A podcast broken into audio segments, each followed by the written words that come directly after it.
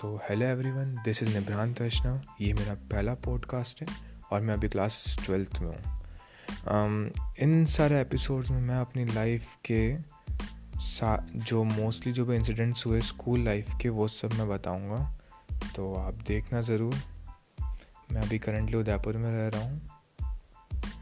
सो या.